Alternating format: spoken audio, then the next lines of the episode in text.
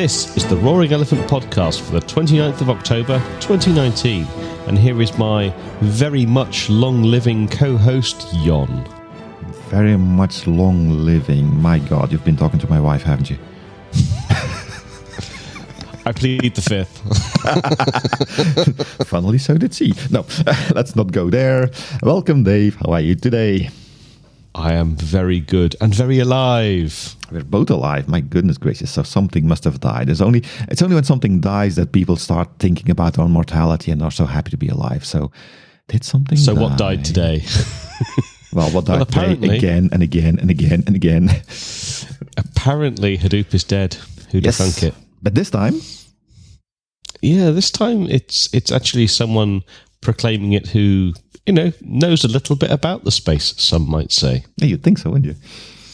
So this is the uh, the article that did the rounds um, back in early September, um, and this is Arun Murthy with a Medium article uh, titled "Hadoop is dead, long live Hadoop."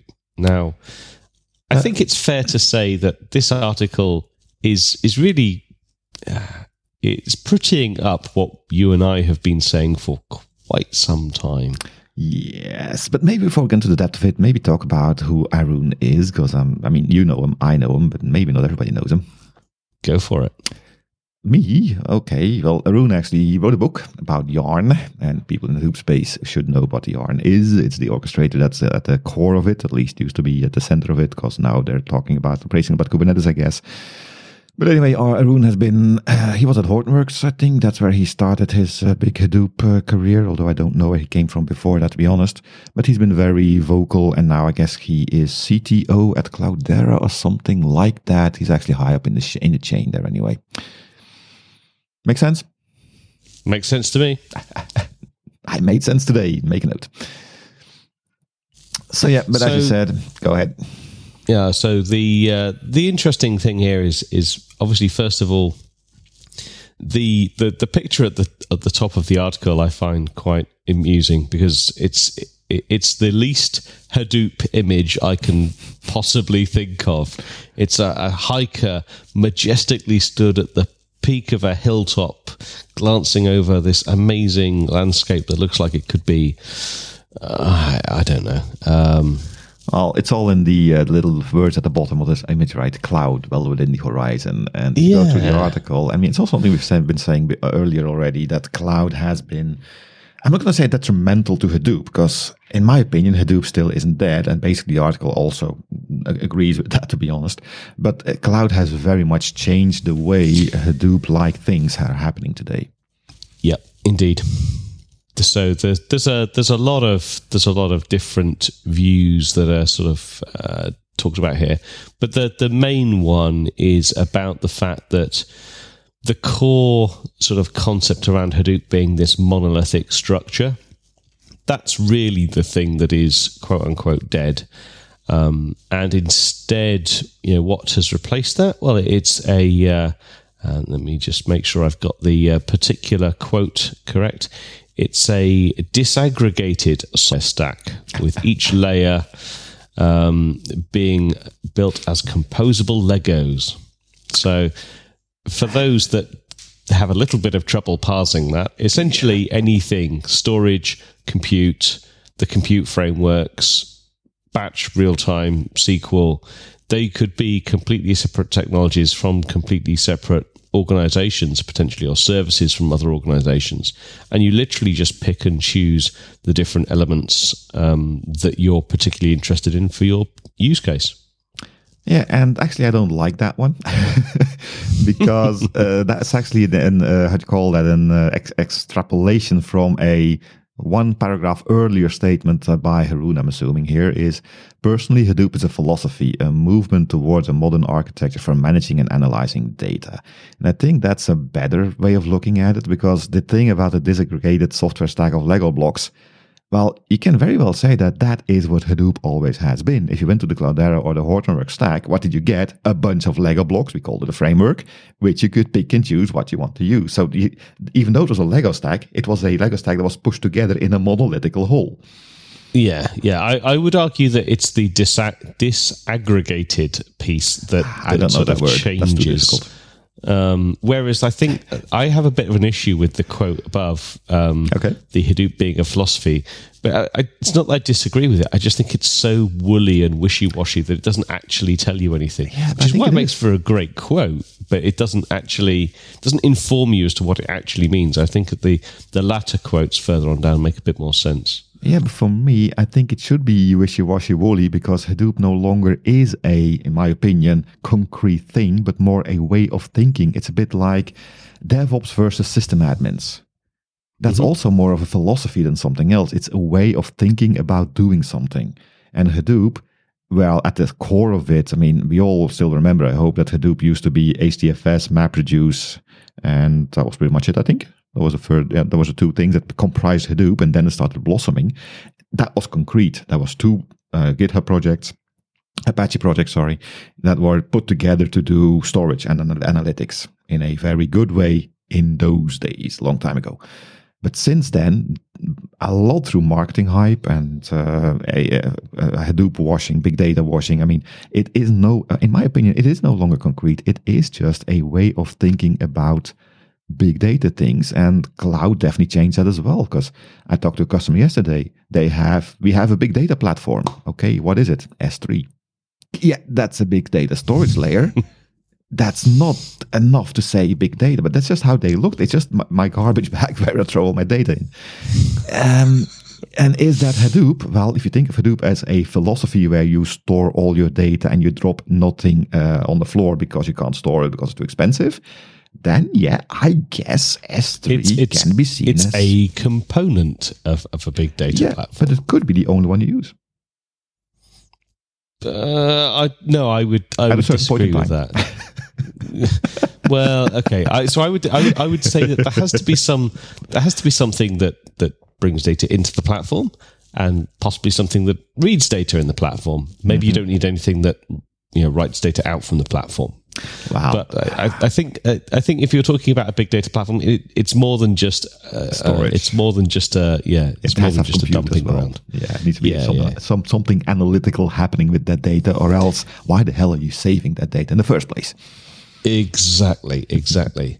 But I do, I do like the, um, I do like the idea around this sort of this concept of anybody being able to decide. Well, this this is my particular mm-hmm. big mm-hmm. data platform. The, these are the technologies that make sense.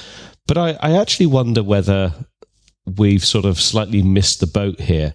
Probably. And a- lot of people think of, or or are now trying to portray Hadoop as this philosophy for working, which is many different components, blah blah blah. Mm-hmm. But um, one of the the things that I quite like about the the article was that it talked about um, this really just being um, to data architectures what the um, sort of the Unix philosophy is to software development, and that to me makes much more sense. You know, the the whole thing around the Unix philosophy is have multiple small purpose built tools, but you know design them in a way that you can hook them together to provide complex functionality. So Yeah, but then you go into which, the field of microservices. Mm, yeah, maybe, but then uh, uh, that's not necessarily the case. You're, you're talking about whether you whether you go down into the detail of what's a microservice and what isn't a microservice. You're still talking about a number of different components that that individually provide functionality and yet together provide a greater function. To me, that's the Unix philosophy. So, could we say that Hadoop is dead and Unix is alive? Uh, well, Unix has been dead for a while. Now Linux is alive. But, but Linux Send all your hate mail follows. to me. I'll take it. no, but but but Linux follows in a lot of cases the Unix philosophy. Uh, so so is is is Unix actually, despite the fact that we thought it was dead a decade ago, is is actually Unix still alive? Well, it's definitely a philosophy that survived because if you look at uh, Windows, for instance, and I know a little thing about Windows, but really not enough, and I like to keep it that way. Uh, it also has moved away from that monolithical thing it used to be in the 3.1 days to a much more uh, yeah, disaggregated, I think the word is uh, component level thing again, because manageability, maintainability, it, it's just the way that these things work. And yeah, obviously Hadoop being built in uh, in Apache environment with open source software was very much Linux connected. So obviously it was built in that way as well. Yep. So there we go. But one thing I, w- I was going to change on the quote there, because I agree with you that the quote does make not that much sense it should, and that's the Hadoop word in there. Because Hadoop still rings of a product or a project at least. And I was thinking, could you say big data is a philosophy? I think that rings more truth, but big I data has been that's a really good point. but it's been so much abused already as a term big data that it also has become meaningless so i've been kind of i'm not going to say racking my brain because i like my brain and don't like to rack it but finding another word than hadoop in there to describe this whole yeah modern architecture of data architecture and the, closest thing i got to was the data ops thing uh, we had the conversation with chris berg a while ago about Mhm. data ops and basically that gets close again but still doesn't really cover it so yeah Yeah. So I think what we've landed on is really Hadoop is dead. Long live Unix. Oh man! As long as you don't bring in mainframes, I'm okay with it. Okay. Okay. Deal. Although mainframe offloading with no, sorry. moving on, moving on. So, next up, our favorite, favorite, uh, in in your words, I believe, junk news platform, Facebook. oh, that's one way of making me litigational or litigated or whatever. I mean, it's Facebook. They know everything. You, you can't just say that and say that I did that, even though I probably did, but doesn't matter. Um, yeah, we're not going to be talking about Facebook itself, but about Libra, uh, the cryptocurrency that Facebook is trying to, uh, uh, can I say, force upon the wor- uh, world? I don't know. But it's, it's I think I think they, they want to offer it as a gift. They want to release it on the world. Yes, the gift free. that keeps on taking, right? Uh, sorry.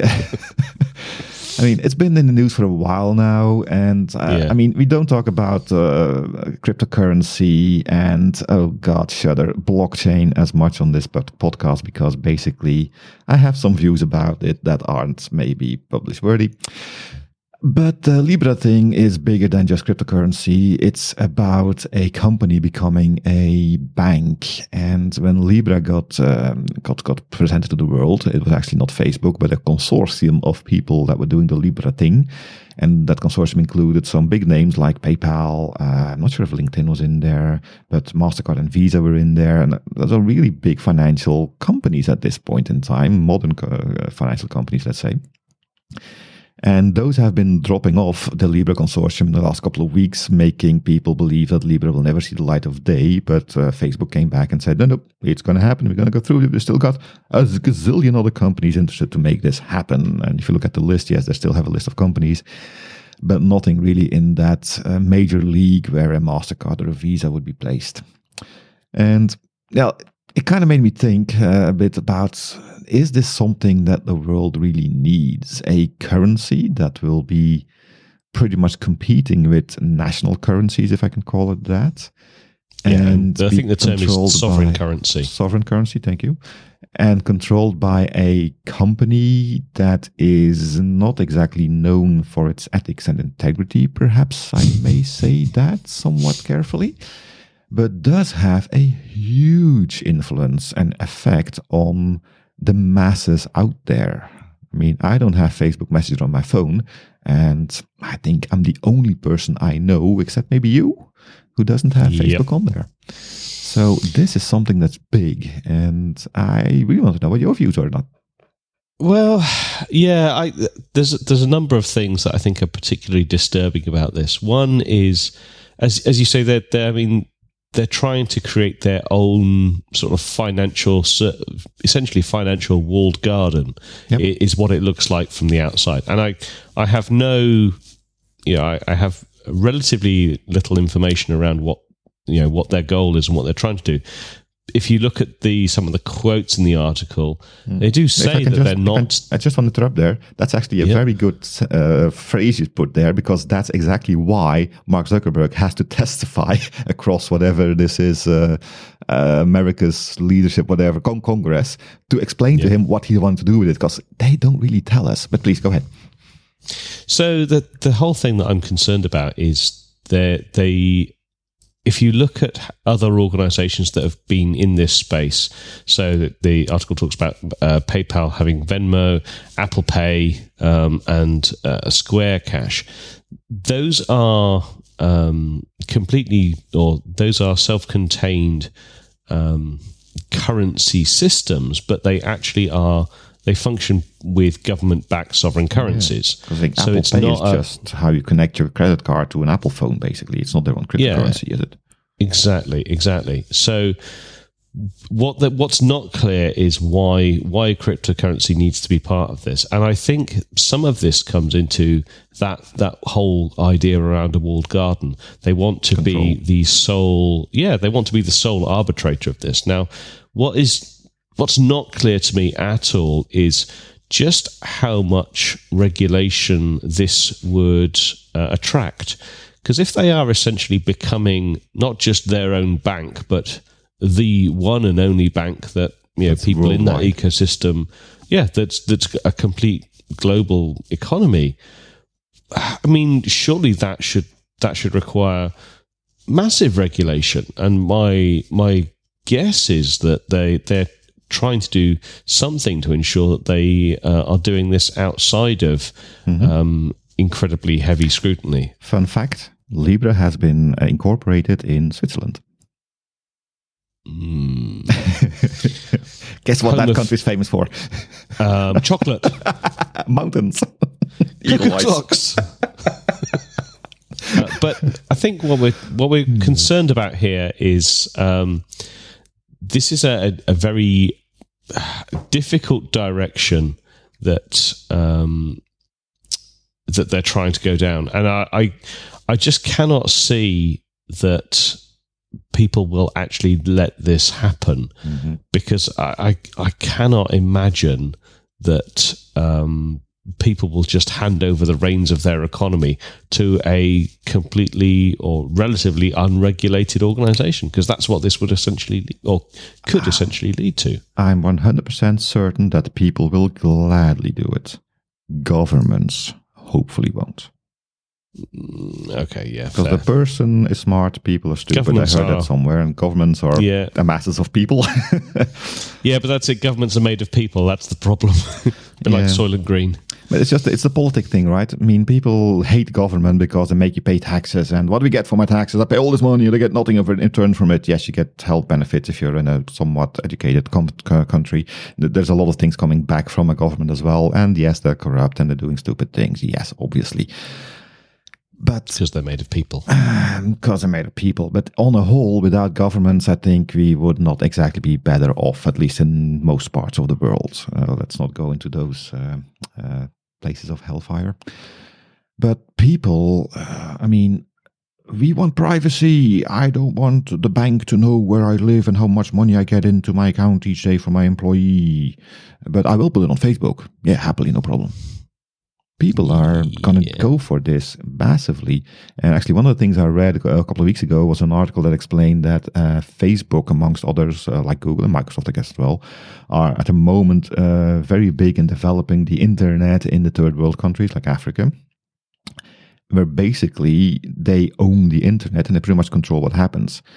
If a Facebook, which has a pretty big uh, presence there already, is able to just shower these people with ads about their Libra currency, and they the first signals there were that we're going to present it as a kind of a loyalty card system, where if you do 20 likes, you get 20 Libra cents, whatever, and then you can use that to buy extra time on your phone uh, plan things, stuff like that, just to get people hooked into it. I guarantee you, 90% of people are going to do it. Indeed. Governments, of course, don't like it that much, and that's why France already said that it's never going to happen. They've, uh, I think, there's a law in the making that's going to uh, prohibit anything like this. U.S. and EU already have uh, given uh, said have great misgivings about it. So yeah, apparently, in this case, government is doing their job. That being said, is that true, or should we just trust in Facebook and people or organizations like it to take over the financial markets? Yeah, well, I know, I know where my thoughts lie on this, um, but uh, yes, let's let's let's move on to uh, to something a little bit more light-hearted. Yeah, walking into land lamp posts and stuff. that was the first thing I thought of when I read this. so we're talking about um, an Ars Technica article uh, that's actually, I think it's, what would you call that? Would you call that a, a postscript is lookout or not? Microsoft's Dreamwalker VR turns your daily commute into a totally different one. Um, essentially, augmented reality is what we're talking about here. Um, and uh, this this article made me chuckle for so many reasons, but uh, one of them is definitely the uh, very sleek and um, minimalist, stylish. Um, I would say stylish. Oh yeah, definitely stylish equipment that you that you would be wearing. So full blown kind of VR headset, um, a a back a GPU backpack computer, which presumably has a pretty hefty chunk of battery and a, and a mobile phone that is actually strapped to the um, shoulder. the uh, the shoulder strap of the rucksack. It's a it's a very very trendy bit of kit. Uh, and very, you know, very unobtrusive. You can barely tell he's wearing anything. It's got that industrial look to it. Um, sure. it looks like something out of that Tom Cruise film. Anyway, um, the the thing that I, I thought was interesting about this is obviously it's it's designed to give you a an alternate view of the world when you're sort of walking on your daily commute. Bear in mind, this is definitely walking. Please, for the love of God, don't try and use this in a car. um, horrors would ensue, I'm sure. But this is um, it's kind of interesting. Augmented reality has been uh, around for quite some time, but there have been quite a, quite a few studies of late of things that have worked and have not worked. So, for example, there was a um, there was a Google study that um, they had an augmented reality assistant that was supposed to sort of you know on their Google Glass give you a, an augmented reality sort of uh, view of the world and guide you you know using Google Maps um, to your destination. But the problem is that the it, I think the early iterations, the early betas of this, had a fox because they thought you know, foxes are smart and cute and stuff like that. So, but people um, naturally imbue some sort of oh, this is my you know my smart guide. He must know amazing things about the way that we're going to go. And actually, of course, it's not. It's it's just this. It's just a skin for the same kind of voice commands and map overlay that you already get. So actually, it's just as dumb as as ordinary but, but, but it's, a, it's, it's, navigation. AI. It's AI. It's got to be smart. Uh, dear, no, it's not. Anyway, so the this the problem was that this this was uh, a bit of a failure. So they've actually gone away from that uh, that direction, and with this system. Um, you know, I, I, I think similar things. I, I'm very concerned. I mean, obviously, things like um, you know, lampposts and other people and that sort of thing, I'm assuming are all represented in other interesting ways. So instead of people walking towards you, it'll be a, a field of blue aliens or who knows what. Maybe you, you can presumably uh, set different different modes for this, but uh, it, it's it's kind of it's kind of one of these things that I would very much like to try but would would have absolutely no confidence using in in the real world for any length of time. Yeah, uh, what I actually find worrying is that the last image on the the five image list at the top of the article there is actually a demonstration of how they are intending to use this to fool and trick the user of it. Because it's a storyline about distracting the user's attention so they can change something in what he's seeing. Yep. to help him, of course, to help him, obviously. I mean, Indeed. when we didn't block out this McDonald's and make this Big Mac uh, sign vague, while this uh, Wendy's burger became very bright suddenly, that's that's nothing they want to do with this. Obviously, sorry, I'm having my tinfoil hat on here. Just I, I mean, was triggered by this image. it, it's it's it's it's perfectly reasonable. I mean, the you can you can the you can look at a few um, conversations that have been around um, Pokemon Go, uh, which is you know very very popular augmented reality um, product, mm-hmm. with both um, accidents that have happened from people using it while not paying attention to the real world. But also, there have been some, let's say, interesting conspiracy theories about the locations that you can get certain rare Pokemon. No, it's not um, conspiracy. It's been, how- it's been confirmed. Yeah, but and, and how how those are tied into advertising revenue from those organisations or companies or whatever. So, I I think it it's there's a lot that augmented reality has the ability to influence. It's again you a control factor. They, if they control what you Yeah. hear and what you see, you will get led. Even the smartest people are are led by uh, peer pressure, by things. I mean, if everybody's wearing red, I guess I should be wearing red too. It's it's normal. It's how people are built. It's instinctive. Yeah. Now, one thing I want to add here before we go into very dark territory here is that I used to work at Microsoft and I know they were working on a lot of stuff for uh, visually impaired and hearing impaired people to make them um, navigate the world more freely or safely.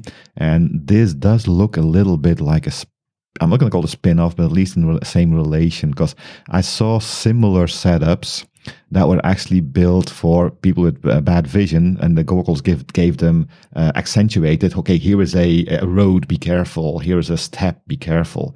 And same with the audio things, having audio cues when a car was in vision but not yet in sound reach. There was a kind of augmented vroom vroom sound, I guess. I don't know. So they were already working on that angle. This looks like a more, can I say, gamification way of doing this. Yeah. And my last question here is what's so horrible in the US that you can't even be trusted to just look around outside anymore?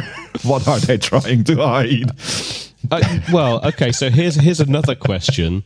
Um, where on earth are people going to walk? There's no pedestrian sort of areas in the US anyway. Oh dear. It's for the Sorry, US, all so of our US listeners. It's for car drivers, Sorry. obviously. God, could you could you imagine augmented? Well, actually, there have been. Um, I'll try and find a link in the show notes. To there, there are there actually have been augmented reality um, driving um, editions. And, and why do you Um, think I they make think self driving cars? But, sorry, I think it was Peugeot or Citroen, one of the two.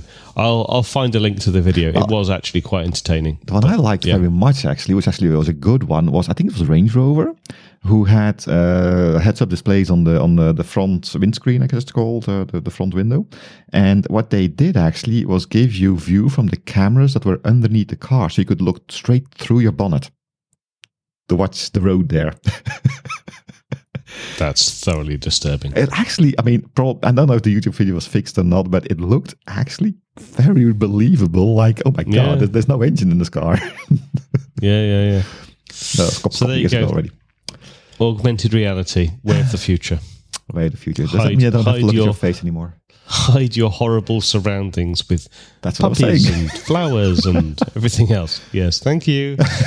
But I'm playing D and D. I want to see monsters. I want to have uh, what's that show again? The the the the, the thrones thing, the Iron Throne thing. I forget the name. I want to have all of those people running around in my view, and not that normal people. Okay. Oh, I know. That's when you do these presentations. You have to imagine the the audience naked, so you're less nervous. Can you imagine standing on stage with all of that equipment on you? You'd look like a complete moron. Yes, but considering all of the people in the audience would also be wearing that getup and looking at you as a Pluto or a Donald Duck or whatever, they wouldn't see it. See, it solves the problem it's created. And obviously, the the one major issue is that your talk can only be kind of thirty minutes long because then the batteries run out. Uh, 30 minutes is a long time. I don't think they'll get that far with all that equipment. All right. Anything else from you? Nope. And if you're happy with this, I am. then that is all the time we have for today. You can support this podcast. You can become a patron. Every contribution helps. Thank you, our patrons. We like you. We are on YouTube. Like, subscribe, and notify, uh, use the notification bell. Make Dave happy. Please go to www.roaringelephant.org for a link to our Patreon page and the YouTube page. And you can find more information about the podcast there. You can follow us on Twitter using the @doocast tag. And you can send your feedback to podcast at roaringelephant.org. Until next time, my name is John. And my name is Dave. And I look forward to talking to you next week. Goodbye. See you then.